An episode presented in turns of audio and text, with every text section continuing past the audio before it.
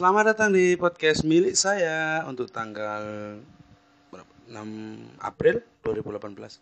Eh, eh, mohon maaf ya kemarin rekamannya sangat buruk sekali. Eh, tidak begitu menarik ya tapi baga- bagaimana lagi ya namanya juga harus menjaga konsistensi harus harus terus kata anak-anak yang gila akan passion kan. Oh, harus terus menekuni passion. Bukan menekuni passion geblek. Eh, untuk merawat popularitas yang eh, cenderung tidak begitu naik. Eh, apa kabar semua? Eh, semoga sehat selalu. Eh, ini rekamannya di malam hari. Oh enggak malam hari sih. Lebih tepatnya siang hari. Karena sebelum jumatan saya rekaman jadi eh, kapan kapan diuploadnya eh, nggak tahu kapan tapi yang pasti eh, yang penting saya harus rekaman dulu soal uploadnya kapan eh, itu menyusul lah Eh, semoga di hari Jumat ini eh, yang penuh berkah kita diberi eh, apa namanya eh, keberkahan karena katanya sih Jumat itu adalah hari yang memberkahkan gitu. Meskipun ya bagi pegawai atau pekerja kan Jumat itu sangat menyenangkan karena eh, bisa keluar kantor sebelum jam 12 dan kembali jam 1. Eh, agak panjang. Ya kalau kalian nggak mau sholat Jumat ya nggak apa-apa. nggak masalah kalau nggak sholat Jumat nggak masalah. Kan dosa ditanggung sendiri-sendiri. Kan saya hanya memberikan pandangan kan gitu. Eh, jadi eh, kalau kalian mau mendengarkan pandangan saya ya nggak apa-apa saya. Pokoknya eh, dosanya ditanggung sendiri-sendiri. Jangan nanti kalau eh, nggak jumatan nanti nyalakan saya. eh kabar buruknya adalah oh enggak kabar buruknya adalah eh, minggu depan tidak ada tanggal merah jadi ya nikmatilah pekerjaanmu eh, di satu pekan yang full eh, tidak ada libur-libur lagi seperti minggu-minggu yang lalu. Eh, jadi iya jadi rasakan saja Eh, cukuplah nggak usah belum belum udah ngomongin bekerja yang padahal Hmm, pendengarnya cuma 10 sih yang kemarin itu. Jadi ya nggak tahu ini naiknya kapan eh, frekuensi pendengar.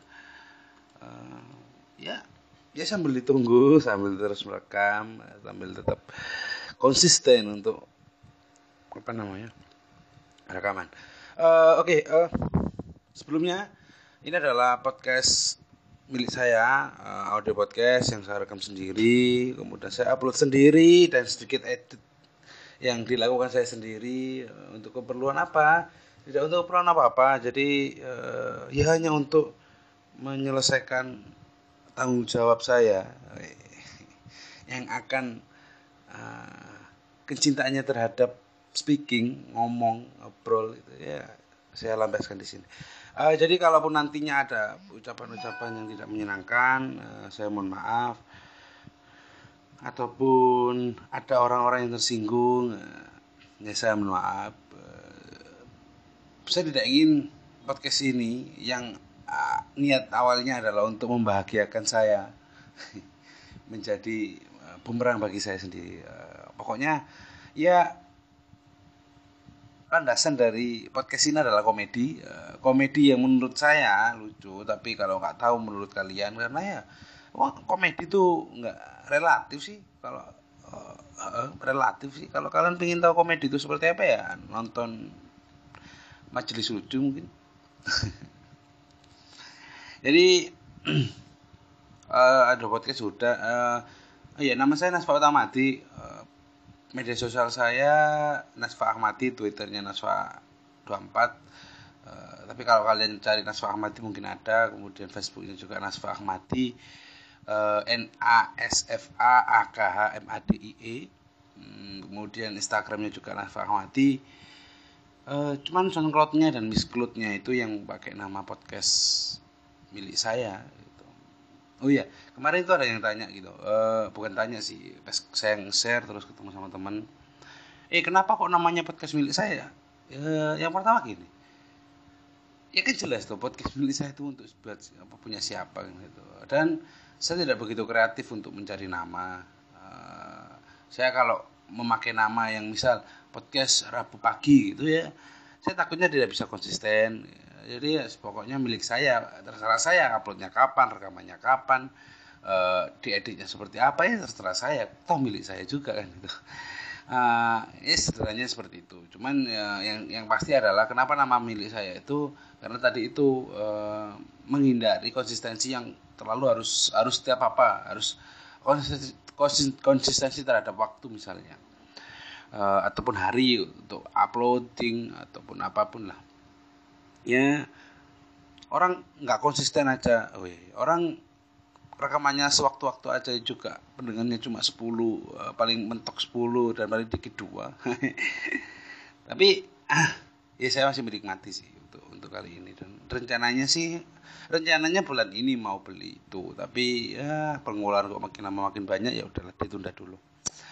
Uh, tapi gini gini kalau kalian ingin tahu lengkapnya bagaimana karena ini kan saya mix saya campur antara di SoundCloud ada di Mixcloud Mixcloud ya Mixcloud itu ada juga. Tapi kalau kalau, kalau kalian ingin tahu lengkapnya silakan berkunjung ke Nasfa Ahmadi at nasfaahmadi.blogspot.co.id ya nanti saya cantumkan di bawah untuk di, di keterangannya untuk uh, di mana harus mengunjungi. Itu saya saya kayak saya rangkum semuanya setiap episode uh, mungkin ini episode keempat kali ya. Jadi uh, bisa langsung didengarkan di sana oke? Okay? uh, topik yang pertama topik yang pertama bukan topik yang pertama sih. Saya ingin saya ingin membahas topik uh, di mana ini ya agak berat sih cuman ini saya saya akhir-akhir ini selain bekerja yang cukup sibuk dan menyita banyak waktu uh, beberapa hari yang lalu tepatnya minggu yang lalu uh, itu ada ibu-ibu yang ke rumah untuk kemudian ber, beliau bercerita uh, for your information bahwa sebelum saya bekerja sebagai general affair di salah satu perusahaan multinasional saya lebih banyak bercimpung di dunia sosial yang ya notabene pemasukannya hanya kerja bakti dan kadang-kadang hanya diucapkan terima kasih ya. Uh, saya akhirnya ya pengalaman itu kemudian mengantarkan saya untuk terlibat banyak di beberapa aktivitas sosial itu uh, yang berkaitan dengan banyak orang. Nah, saya kira saya memang kecewa dengan aktivitas itu, kemudian memilih untuk bekerja dengan salah satu perusahaan tersebut. Uh, tapi yang gini ini, tapi uh, setelah saya kecewa dan akhirnya memutuskan untuk wes apolitis, apolitis tidak peduli terhadap aktivitas-aktivitas begitu. Uh, akhirnya kemarin itu uh, ada ibu-ibu yang ke rumah untuk meminta saran, meminta advice uh, dan dibantu diminta dibantu juga untuk keperluannya yang ada di di apa namanya di di apa itu loh ya Allah di di kampungnya gitu ya ibu-ibu itu uh, rumahnya dekat dengan rumah saya gitu dan ya masalah yang dihadapi oleh ibu itu adalah jadi di dekat rumah saya itu ada kan ada pasar tuh uh, pasar dadakan. Awalnya pasar dadakan, ya ya semi permanen kar karena tidak ada bangunan permanennya juga gitu. Jadi uh, ada gang, uh, kemudian uh, setiap pagi mulai pukul subuh, pukul subuh, waktu subuh sampai jam 9 itu ada aktivitas perekonomian yaitu pasar. Uh, ya orang dari mana-mana memang. Ya satu kecamatan lah istilahnya satu kecamatan ke situ uh, terutama di daerah Surabaya Timur uh, khususnya uh, itu saya nggak sebut namanya. Pokoknya ada daerah situ hmm, kalau belanja memang di situ. Uh, kemudian beberapa bulan yang lalu itu kan prosesnya pasar ini berdiri sudah sangat lama gitu. Semenjak semenjak saya kecil uh, ketika saya masih SD pun uh, ibu saya selalu menyuruh saya untuk belanja di sana. Uh, karena saya, masih kecil banget saya masih ada itu pasarnya dan masih terus eksis sampai sekarang. Nah bulan lalu tepatnya di bulan Januari itu Februari uh, ada pasar deket rumah juga uh, jaraknya nggak sampai 100 meter gitu dari pasar yang ini pasar dadakan sebut kata pasar dadakan dan pasar baru gitu ya. Ya. Kita kita pakai nama itu. Uh, pasar dadakan ini pedagang-pedagangnya karena gini uh, pas akhirnya muncul di bulan Januari itu muncul pasar uh, baru di mana uh, harapannya harapannya pasar baru ini mampu untuk menampung pasar dadakan yang sudah terlanjur eksis dan terus menjamur makin lama makin banyak. Cuman uh, lokasinya tidak mengganggu kegiatan uh, jalan. Memang mengganggu karena ada namanya juga pasar kan gitu. Uh, mana ada pasar yang sepi gitu. Ya memang ada pasar yang sepi yang tidak bisa dirawat oleh uh, pengurus pasarnya. Cuman uh, alasan itu alasan macetnya membuat macet karena ada parkirannya memang ada ada parkirannya ada ada pengelola parkirnya juga gitu. Uh, ya orang parkir ada ada. Cuman uh, hilir mudiknya warga hilir mudiknya pembeli itu kan juga mempengaruhi jalan juga kan itu. Ya kan? Misal dari utara mau parkir kan akhirnya dia harus belok. Yang ada dari timur e, mau parkir juga harus belok juga. Ya, maksudnya gitulah. Akhirnya aktivitas e, lalu lintas juga kadang-kadang sering macet di sana. Tapi e, macetnya tidak begitu permanen. Maksudnya di waktu-waktu itu saja gitu. Selepas itu mah bebas-bebas saja nggak nggak nggak, ada masalah gitu. Nah singkatnya Januari Pak Januari itu eh, pasar baru itu akhirnya berdiri. Kemudian nah ini negara menginginkan pasar dadakan ini pedagang yang ada di pasar dadakan ini untuk berpindah ke pasar baru gitu. Uh, saya nggak nggak saya awalnya tidak mempermasalahkan itu karena pasarnya memang yang pasar baru ini dekat rumah saya uh, saya sih nggak nggak begitu peduli ya. Masih saat itu tidak begitu peduli karena ya toh urusan gini aja ngapain harus dipedulikan gitu. Nah karena saya mendiamkan dan akhirnya proses itu berjalan uh, saya nggak tahu apa yang terjadi tiba-tiba ibu itu datang bercerita bahwa mas saya tol mas minta saya minta tolong untuk uh, kami pedagang yang ada di pasar dadakan ini uh, serasa sudah direpresi gitu. direpresi setiap pagi ketika kami jualan selalu ada satpol pp ada polisi yang menjaga di sana gitu. Ya kami kami resah. Siapa pun yang ketika orang siapa pun ya eh, pendengar mungkin juga mengal uh, kalaupun merasakan hal yang sama juga mungkin akan sama perasaannya. Jadi ini cerita ibu-ibu tadi itu ya ibu-ibu yang kemarin itu kemudian saya saya saya validasi uh, benarkah kejadian itu masih apa uh, dilakukan oleh aparatur negara? Ternyata betul adanya. Jadi setiap pagi itu setiap pagi nih setiap pagi jam setengah enam jadi pasar itu kan buka jam subuh kan itu warga apa pedagang uh, menyiapkan dagangannya untuk disajikan dan untuk dibeli oleh pembeli. Uh, setengah enam itu ada satu sekitar satu truk ataupun ya satu truk kan sih ada 15 sampai 20 orang lah. Satpol PP dan dua polisi yang setiap hari itu menjaga. Saya nggak tahu ya e, kegiatannya itu bukan mengambil barang kemudian dipindah dan bukan gitu. Tapi e, ya keliling aja gitu. Nah, sebayangan pasar ya pasarnya nggak besar besar banget toh itu juga ada di tengah perkampungan kan gitu. Pasarnya itu di tengah perkampungan gitu. E, ada ada ada 20 satpol pp dan dua polisi yang notabene adalah aparatur negara e, keamanan juga dengan tugasnya masing-masing. Warga ditakut-takut dengan hal tersebut gitu. Ya pedagang maupun pembeli juga khawatir ini mau apa ini? Apakah ada apakah ada kekisruan ataupun ada pertempu ada pertengkaran ataupun apalah. Uh, dan itu selama satu dua mingguan dua mingguan masih terus terjadi uh, saya nggak saya nggak ingin bercerita tentang bagaimana penanganan yang saya lakukan ya. Saya hanya ingin ngomong soal uh, begini. Apakah cara negara itu me menertibkan masyarakatnya itu secara demikian itu karena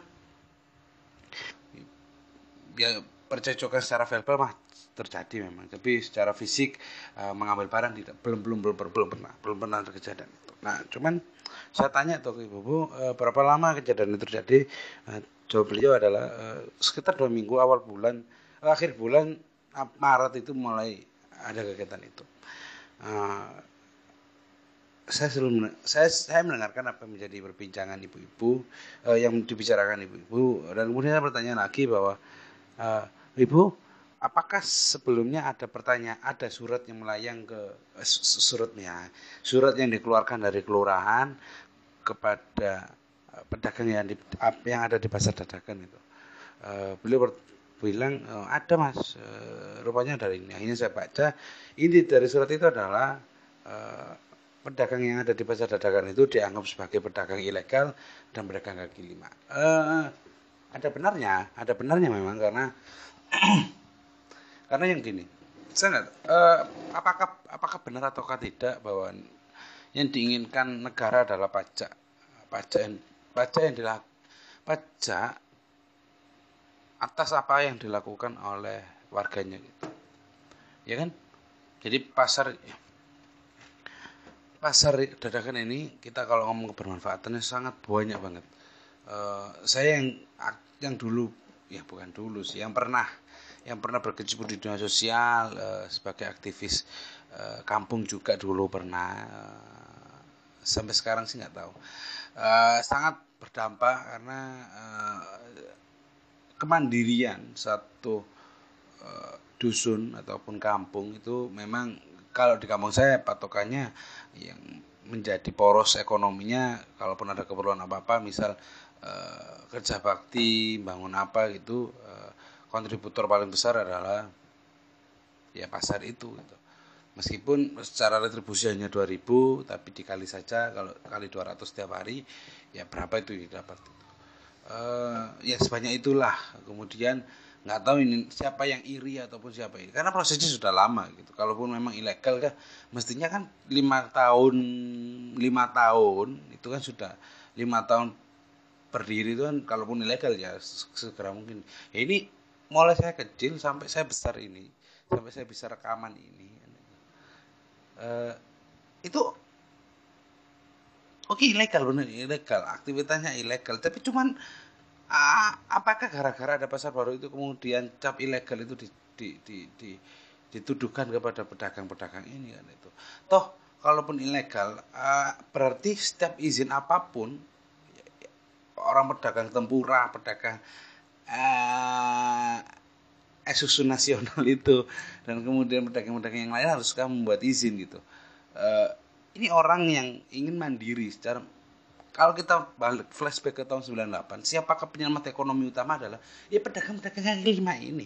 Kan gitu. Apakah bangkir-bangkir saat tahun 98 itu berkontribusi untuk memperbaiki perekonomian negara? Kan ya oke okay lah pada benarnya, tapi ini pedagang aduh ini ada negara aduh nggak tahu. Saya nggak ah, apakah apakah negara itu se se, se goblok bukan ah bukan nul. Uh, apakah apakah apakah memang negara itu terlalu sirik terhadap masyarakatnya hingga sampai kemudian uh, masyarakat yang sudah mandiri ini sudah mandiri ini mau dimiskinkan kan gitu? Ya apa apa sebutan bagi yang apa apa sebutan yang pas ketika masyarakat uh, ataupun warganya yang sudah mandiri ini dipindahkan dengan konsekuensi uh, hilangnya pelanggan dari aktivitas ekonomi yang mereka lakukan. Uh, apa yang sebutan pas kalau bukan memiskinkan gitu? Iya kan? Iya kan? Kalau kalaupun ya ini mendengar. Kalaupun ada si A yang bertempat tinggal apa yang berjualan di tempat di pasar dadakan dengan apa dengan uh, pelanggan yang sekitar ya katakanlah ada 10 ada 100 ada ataupun uh, 50 pelanggan yang setiap hari beli di dia. Kemudian dipindahkan dengan direlokasi ke pasar baru itu. Apakah jaminan bahwa 50 pelanggan itu akan datang kembali? Ya kan? Uh, memperbaiki ekonomi tidak, tidak seperti itu. Menurut saya sih karena uh, saya melihat banyak pasar itu yang ya hanya dibangun secara fisiknya tapi secara ruh ruh perekonominya tidak begitu dibangun eh, aktivitas ekonominya tidak begitu ditata hingga ya anggur comot eh, tinggal comot comot comot gitu aja. Nggak nggak nggak ada gitu roh roh ekonominya yang betul-betul dirawat. Ya kan? Itu ya itu yang dilakukan oleh negara hari ini gitu. E, mungkin di tempat kalian juga ada gitu pasar yang dibangun kemudian ada pasar dadakan yang seperti di dekat rumah saya gitu. E, diambil pedagangnya dengan harapan nantinya akan yang nantinya akan uh, memiliki uh, ya negara nggak tahu apa yang di, yang, diinginkan negara jelas uh, pajak yang diinginkan. Tidak lebih dan tidak kurang gitu. Hmm, bahwa pajak retribusi itu nantinya seperti apa dan sebagainya. Ya ya ya kita hidup di negara yang pajak menjadi satu poros utama pemasukan uh, sebuah negara gitu. Uh, saya nggak tahu apakah di luar sana juga sama tapi uh, apakah tidak ada aktivitas lain gitu? Uh, selain harus mengurusi PKL PKL yang oh, ini saya, saya sih saya sih cukup kecewa gitu ketika negara harus melakukan ini. Dan yang membuat saya kecewa lagi adalah uh, ketika saya melakukan validasi ke pasar tersebut uh, untuk membenarkan untuk men mencari fakta untuk mencari fakta untuk melihat situasi dan kondisi yang yang sedang dihadapi oleh mereka adalah nah bertepatan dengan itu ketika saya suatu di hari keempat atau ketiga gitu saya melihat ada ini yang saya membuat saya marah dan jengkel untuk ya udah saya bantu. Adalah ketika uh, ada dua orang tentara TNI yang tentara TNI uh, eh, Babinsa kira-kira. Uh, saya tahu Babinsanya siapa cuman uh, ada dua TNI yang masih remaja gitu masih ya seumuran 30 umur 30-an gitu. Uh, ya dari sana juga. Itu saya buat itu yang membuat saya kemudian memutuskan untuk ya saya bantu. Nanti saya backup sama-sama sama dengan teman-teman gitu. Karena saya tuh nggak tahu ap apakah ada dendam kesumat antara saya dengan uh, tentara ya. Cuman uh, bo iya bo iya ada kegiatan lain gitu uh, uh, kalau kalian kalau tentara itu hanya untuk menjaga di sini ya ngapain gitu? Kayak kayak nggak ada pekerjaan lain kah sampai harus di sini kan itu itu itu sih itu yang membuat saya kemudian uh, uh, ingin rasanya untuk ya udahlah saya saya, saya bantu gitu. hmm jadi itu cerita yang dihadapi oleh uh, tetangga saya ibu-ibu itu. Beliau bercerita banyak dan kita akhirnya memutuskan memutuskan untuk ya udah kita bantu uh, kita surati. Karena ini uh, masyarakat kita itu cenderung tidak mengerti aktivitas administrasi gitu ya. Karena ada beberapa kepala RT-nya dan tokoh-tokoh masyarakat yang ada di sana itu ketika melakukan uh, audensi uh, istilah kata uh, kalau katanya mereka adalah lu saya itu sudah ke kantor ke ke Pemkot ya, untuk bertemu dengan Satpol PP menghentikan kegiatan mereka yang ada di pasar tersebut uh, kita sebutan kita sebut saja itu kegiatan audensi gitu ya. Uh, tokoh masyarakat dan kepala dan ketua RT yang ada di situ uh, mentok ketika ada obrolan tentang uh, ini apa namanya uh, perda.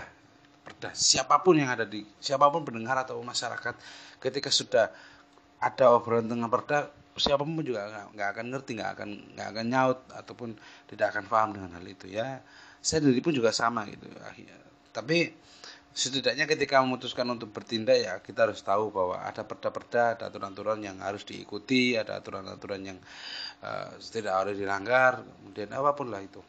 Nah,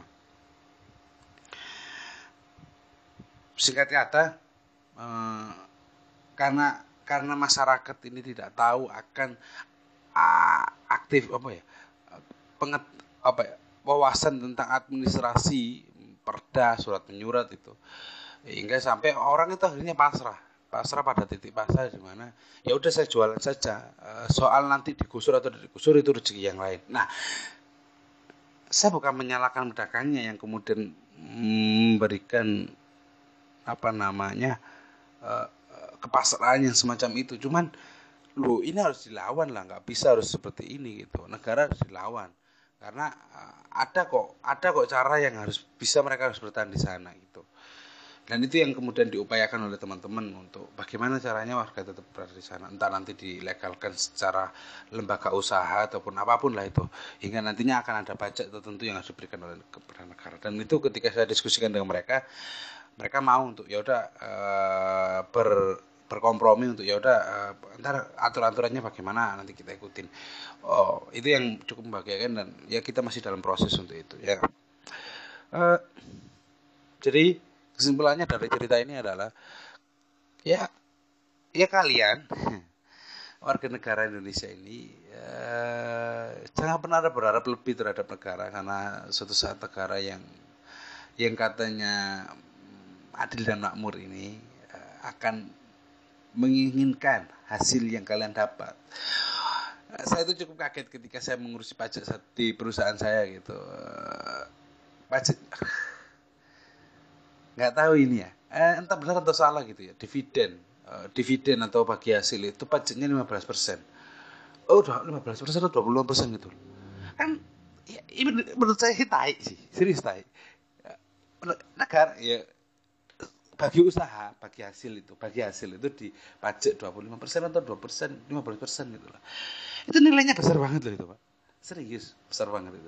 Nah, itu bagi usaha itu kan ada gini tuh bagi usaha itu kan ya ada uangnya gitu ada ada ada modal yang harus dikeluarkan gitu nah kalau kemudian negara minta bagian 15 persen lah ini orang orang dapat berapa gitu ya kan nah, oleh karena itu uh, ya ya ya inilah yang dinamakan negara adil dan makmur jadi kalaupun kalian yang sirik itu bukan tetangga loh, yang sirik itu bukan tetangga kita.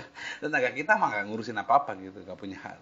Tapi negara itu yang siriknya minta ampun hingga sampai eh, PKL yang sudah makmur, yang sudah mandiri dan bisa menghidupi banyak orang yang ada di kampung, yang yang yang berdepatan tempat tinggalnya harus di tempat itu itu bisa dimandiri. Kemudian negara hadir untuk mengatakan bahwa kalian ilegal dan harus pindah ke tempat yang ada di pasar baru yang yang secara pengelolaan diambil, yang di, ya secara pengelolaan dipegang oleh uh, pemerintah ataupun negara gitu. Uh, ya ya itu, itu yang kita sedang kita hadapi gitu ya itu itu bukan hanya saya saja cuman ketika saya tanya teman-teman yang lain gitu ya sama negara kita juga seperti itu. Negara inginnya adalah ya kamu harus bayar pajak. Seberapa besar kamu hasil yang kamu dapat ya kita harus dapat bagian. Ya, istilahnya kan gitu. Hmm ah sudahlah cukup lah nanti kita ngobrolin lagi soal itu. Eh saya mohon eh maaf. Podcastnya cukup serius ya tapi memang ya mau gimana? Saya sudah lama ingin ceritakan ini. Uh, siapa tahu nanti bisa jadi pembelajaran bersama. Kalaupun nanti ada pertanyaannya nanti kita bahas bersama-sama. Uh, uh, ya podcast podcast ya ya gimana ya? Saya nggak tahu kalau selepas ini nanti saya di penjara. Nggak tahu. Dia menjelek-jelekan negara. Cuman dia saya menjelekkan negara ya bukan DPR kalau DPR sudah ada ada ada pasalnya dan bisa dihukum secara pidana hmm. Mungkin bentar ini sudah menit ke 38. Oh, 25. Oke, uh, untuk kali ini topiknya cuma itu saja dan akan saya sambung ke pertanyaan. Jadi kalaupun ada pertanyaan, eh, kita langsung saja ke pertanyaan ya. Langsung ke pertanyaan uh, untuk mempersingkat waktu. Karena ngobrol lama-lama itu juga nggak enak.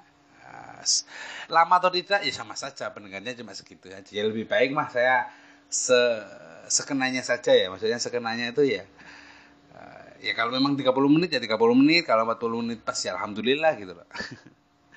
Oke saya bacakan. Ini email dari at dadadadadat dadadadat nggak usah saya bacakan nanti. Nanti kalian kepoin. Salam Mas uh, Mas Uut uh, apa masih ingat kena, masih masih kenal saya? Adik kelasmu saat SMA pernah kamu mos dulu uh, hmm, kayaknya sih bener-bener saya saya mm, mm, mm, mm. cewek. Oh. Oh kamu iya eh uh, ya ya saya ingat saya ingat ingat. Hmm. kirim nomor lah. Kirim nomor supaya saya gak main tinder lagi. Uh, langsung saja mas. Uh, jangan dingin kalau enggak, enggak, enggak. Saya ingat, saya ingat. Uh, aku sekarang kuliah di salah satu kampus negeri di Malang. Uh, sudah semester 6, uh, eh, semakin hari semakin bingung akan ke mana besok setelah kuliah. Oleh karena itu, aku juga bingung selepas kuliah nanti harus ke mana dan uh, kerja di mana. Hmm, mohon bantuan mas untuk memberikan saran dan sebagainya. Hmm, ya, ya ini nasib ya cuma satu pertanyaan yang, yang tanya juga adik kelas gitu. Kayaknya kamu aktif di Twitter ya? Alah. Oke okay, uh, eh, iya ngomong pendidikan ngomong pendidikan kuliah. Uh, saya kuliah belum selesai. Uh, semesternya udah nggak usah nggak usah ditanya semesternya udah banyak lah pokoknya. Hmm, saya itu lama uh, bukan cuti sih bukan cuti. Karena saya nggak saya nggak ngajukan cuti. Serius saya nggak ngajukan saya nggak saya itu nggak pernah ngurus cuti. Ya, entah entah sudah di DO atau nggak saya nggak tahu. Cuman uh, semesternya sudah banyak. Hmm, soal selesai kuliah mau ke mana ini saya juga saya juga bukan saya sih.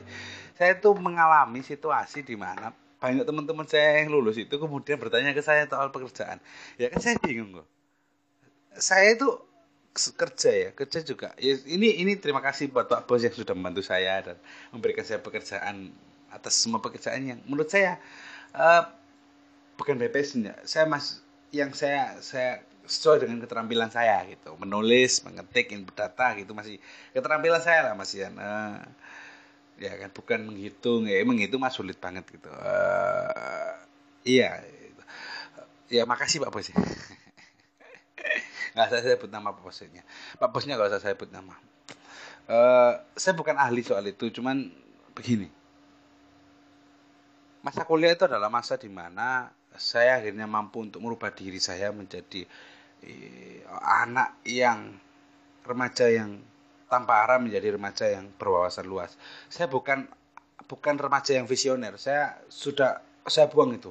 Pikiran visioner itu saya buang karena memang kegagalan yang sudah saya alami berturut-turut itu membuat saya akhirnya menyerah pada satu titik untuk ya udahlah kerja ikut orang. Ya, nggak masalah. Itu perdebatan lama yang akhirnya menyerah di awal tahun kemarin itu. Uh, saya punya usaha dulunya, kemudian saya break saya shutdown untuk kemudian saya sewakan lahannya untuk orang lain. Uh, intinya adalah gini, uh, ketika kamu SMA ataupun ya bukan ketika kamu kuliah uh, sesegera mungkin, uh, bukan nih, begini, ketika kamu kuliah perbanyaklah perbanyak uh, sering-seringlah atau mungkin gini, perbanyaklah berteman dengan banyak orang, perbanyaklah berteman dengan banyak orang uh, jangan jangan uh, ini, jangan fanatik terhadap satu pertemanan saja gitu. Uh, kalaupun kalian terpaut dengan salah satu organisasi ataupun uh, ormas itu, ya udah jangan ber, ber, berfanatik pada satu itu saja gitu. Uh, perbanyaklah jaringan, perbanyaklah luasan, hmm, habiskan waktu kalian untuk berteman, tidak hanya liburan saja. Ya, beda loh ya, berteman dengan liburan berbeda loh. Kalau liburan kalian nikmati hanya dengan lingkaran-lingkaran yang sama, tapi kalau berteman kalian harus meluangkan waktu dengan banyak orang, untuk ngobrol dengan banyak orang, untuk bertemu dengan banyak orang, untuk menghabiskan waktu dengan banyak orang. Uh, bisa sampai bisa jadi apa yang saya alami. Saya itu pernah satu titik, satu hari itu uh, keluar ya masih kampus sih uh, berangkat kuliah jam setengah delapan uh, nggak nggak masuk kuliah bertemu teman di warkop satu ke warkop yang lain akhirnya muter sampai sampai tujuh warkop itu dan pulang jam setengah jam satu malam. Uh, apakah itu memberikan memberikan manfaat? Uh, jawabannya relatif karena hasil dari itu pula yang membuat saya kemudian menjadi orang yang berwawasan. Bukan berwas bukan yang berkompeten ataupun enggak. Uh, kalau kalian tahu teman kalau kalau ini ya siapa namanya ini? Kamu ini kamu yang tanya ini. Saya itu siapa sangat bodoh dan ah cenderung hanya menghabiskan menghabiskan waktu untuk bermain game dan sebagainya. Tapi kemudian ketika saya kuliah saya menghabiskan waktu untuk membaca buku uh, belajar menulis uh, ya berteman dengan sana sini. Ya. dan akhirnya saya jatuh pada pilihan untuk ya udahlah. Dan akhirnya saya kerja di satu satu tempat itu satu tempat yang menurut saya masih membahagiakan. Uh, iya sih harus dipersiapkan sih. Harus dipersiapkan tidak hanya fokus soal skripsi. Skripsi tetap harus dikarap. Kalau memang kamu ingin menyelesaikan. Kalau kamu nggak ingin menyelesaikan ya udah. Uh, ya udah pilihan kamu kan. Maksudnya gini uh, harus dipersiapkan ke mana. Cari teman yang setidaknya nantinya bisa membantu kamu nah kecenderungan kita sarjana itu inginnya adalah selepas dia bekerja selepas dia kuliah dia ingin pekerjaan yang menurut dia kompeten di bidangnya. Paham? Misal nih, misal kamu jurusan ekonomi, kamu inginnya adalah di bidang perekonomian, kan itu. Jadi office-nya apa, perusahaan apa. Nah, itu proses, menurut saya itu proses. Ada faktor luck atau tidak? Uh, luck and apa nama? Faktor keberuntungan lah, faktor keberuntungan. Uh, tidak semudah itu untuk meraih apa yang menjadi kompetensi kita. Kita harus merangkak dari satu ke titik yang Jadi seperti kata saya suka ngomong, saya suka ngomong nih ya, saya suka ngomong. Uh, kemudian aktivitas saya lebih banyak di depan laptop. Uh, eh pokoknya kegiatan administrasi itu ya memang suka. Era basic saya juga dulu sekretaris organisasi gitu. Kemudian saya tapi dominan saya lebih suka ngomong. Kemudian saya bekerja di satu bidang uh, jasa konsultan, ya, jasa konsultan multinasional juga. Uh, ya apa yang terjadi hari ini gitu bahwa uh, ini adalah hasil apa yang saya lakukan saat itu dan teman-teman saya itu inginnya adalah komunikasi dia. Uh, saya bidang guru saya saya kuliah di jurusan guru. Uh, orang anak-anak teman saya teman-teman saya ini maunya guru yang dengan benar guru itu banyak lamaran guru itu banyak. Cuman yang jadi masalah mereka adalah loh saya itu kuliah S1 masa bayarannya harus 800 ribu per bulan? Lah itu yang jadi masalah. Oleh karena itu uh, harus dipersiapkan kalau memang ingin menjadi ingin mendapatkan pekerjaan yang baik ataupun lain layak gitu. Dipersiapkan tidak boleh dipersiapkan. Uh, tidak boleh kemudian selepas lulus oke lah nikmati waktu dua minggu satu minggu atau satu bulan paling maksimal untuk uh, merayakan kelulusan kamu. Tapi selepas itu harus ada tanggung jawab yang lebih besar karena eh, ya namanya juga pendidikan ya. Uh, inginnya adalah merubah merubah nasib juga salah satunya. Ya gitu aja sih. Uh, cukup ya karena sudah 37 menit uh, saya mohon maaf kalau pun podcastnya cukup menyebalkan dan lebih banyak ceramah atau memberikan saran uh, tapi memang ini bawaan ini bawaan terbawa suasana ketika membahas topik di pasar tadi uh, ketika negara harus iri terhadap masyarakatnya ya siapa pun juga akan marah dengan hal itu. Oleh karena itu uh, jangan lupa disebarkan uh, dan kunjungi ya kalaupun ingin tanya-tanya ataupun melihat keseharian saya. Silakan follow uh, Instagram saya @nasfa_ahmadi. Uh, Twitternya juga Nasfa Ahmadi, uh, Facebooknya juga Nasfa Ahmadi. Uh, ya nanti kegiatan saya di sana dan lebih, ah ini saya lu sering membuat kuis-kuis siapa tahu kalian ikut gitu ya nggak apa-apa lah buat asik-asikan aja oke okay? uh, eh, dan saya mau berkecamatan juga ya sampai sampai ketemu di episode selanjutnya. Uh, kapan selanjutnya saya nggak tahu. Pokoknya kalau lagi mood ya udah rekaman aja. Itu saja dari saya. Uh, saya mohon maaf dan terima kasih sudah mendengarkan. Uh, saya ingin kuota kalian. Boleh di download nggak apa-apa di download saya nggak masalah di download tapi tolong dimention saya kalaupun di, di media sosial apa pun ya untuk ya nanti saya retweet lah. Itu saja dari saya. Sekian akhir kata dan sayonara